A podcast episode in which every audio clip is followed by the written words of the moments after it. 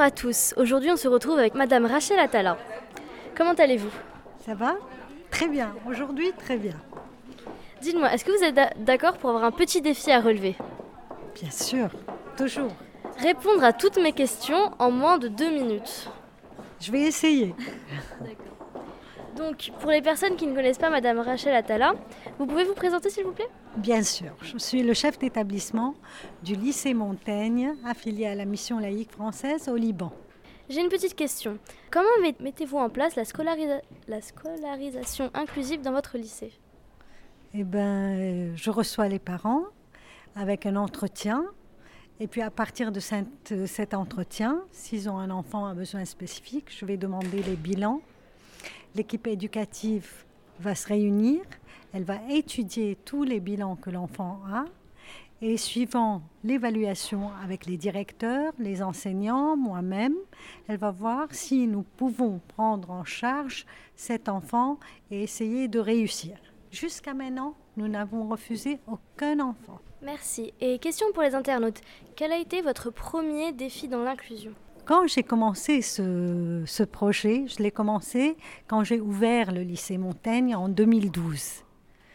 Et donc j'ai eu des parents qui sont venus me voir, on était à 60 élèves seulement, avec un enfant qui a un IMC et deux malentendants. Et là, je me suis dit, je vais faire tout mon possible, premièrement, pour que ces enfants soient heureux au lycée Montaigne. Je pense que je l'ai réussi à part l'excellence académique dont ils ont fait preuve petit à petit. Ça a marché. Je rebondis sur ce que vous avez dit pendant la conférence. Vous avez parlé de salles soleil, étincelles et arc-en-ciel. Vous pouvez, vous pouvez euh, en parler, s'il vous plaît? Bien sûr. Alors, l'espace soleil, c'est pour les enfants qui ont un PPS, un projet personnel de suivi de scolarisation. Et donc, euh, ces enfants sont pris en charge à l'espace soleil avec des aménagements, avec la présence d'une orthopédagogue qui va travailler avec eux sur des, euh, sur des méthodes actives avec du matériel adapté. Ça, c'est l'espace soleil. L'espace arc-en-ciel, c'est pour les enfants qui ont grandi et à qui on a vu qu'ils ont besoin d'autres aménagements en fait pour une intégration plutôt qu'une inclusion. Et donc on travaille avec eux sur l'autonomie dans le quotidien et la préorientation vers des systèmes spécialisés. Et donc c'est à partir de la classe de sixième.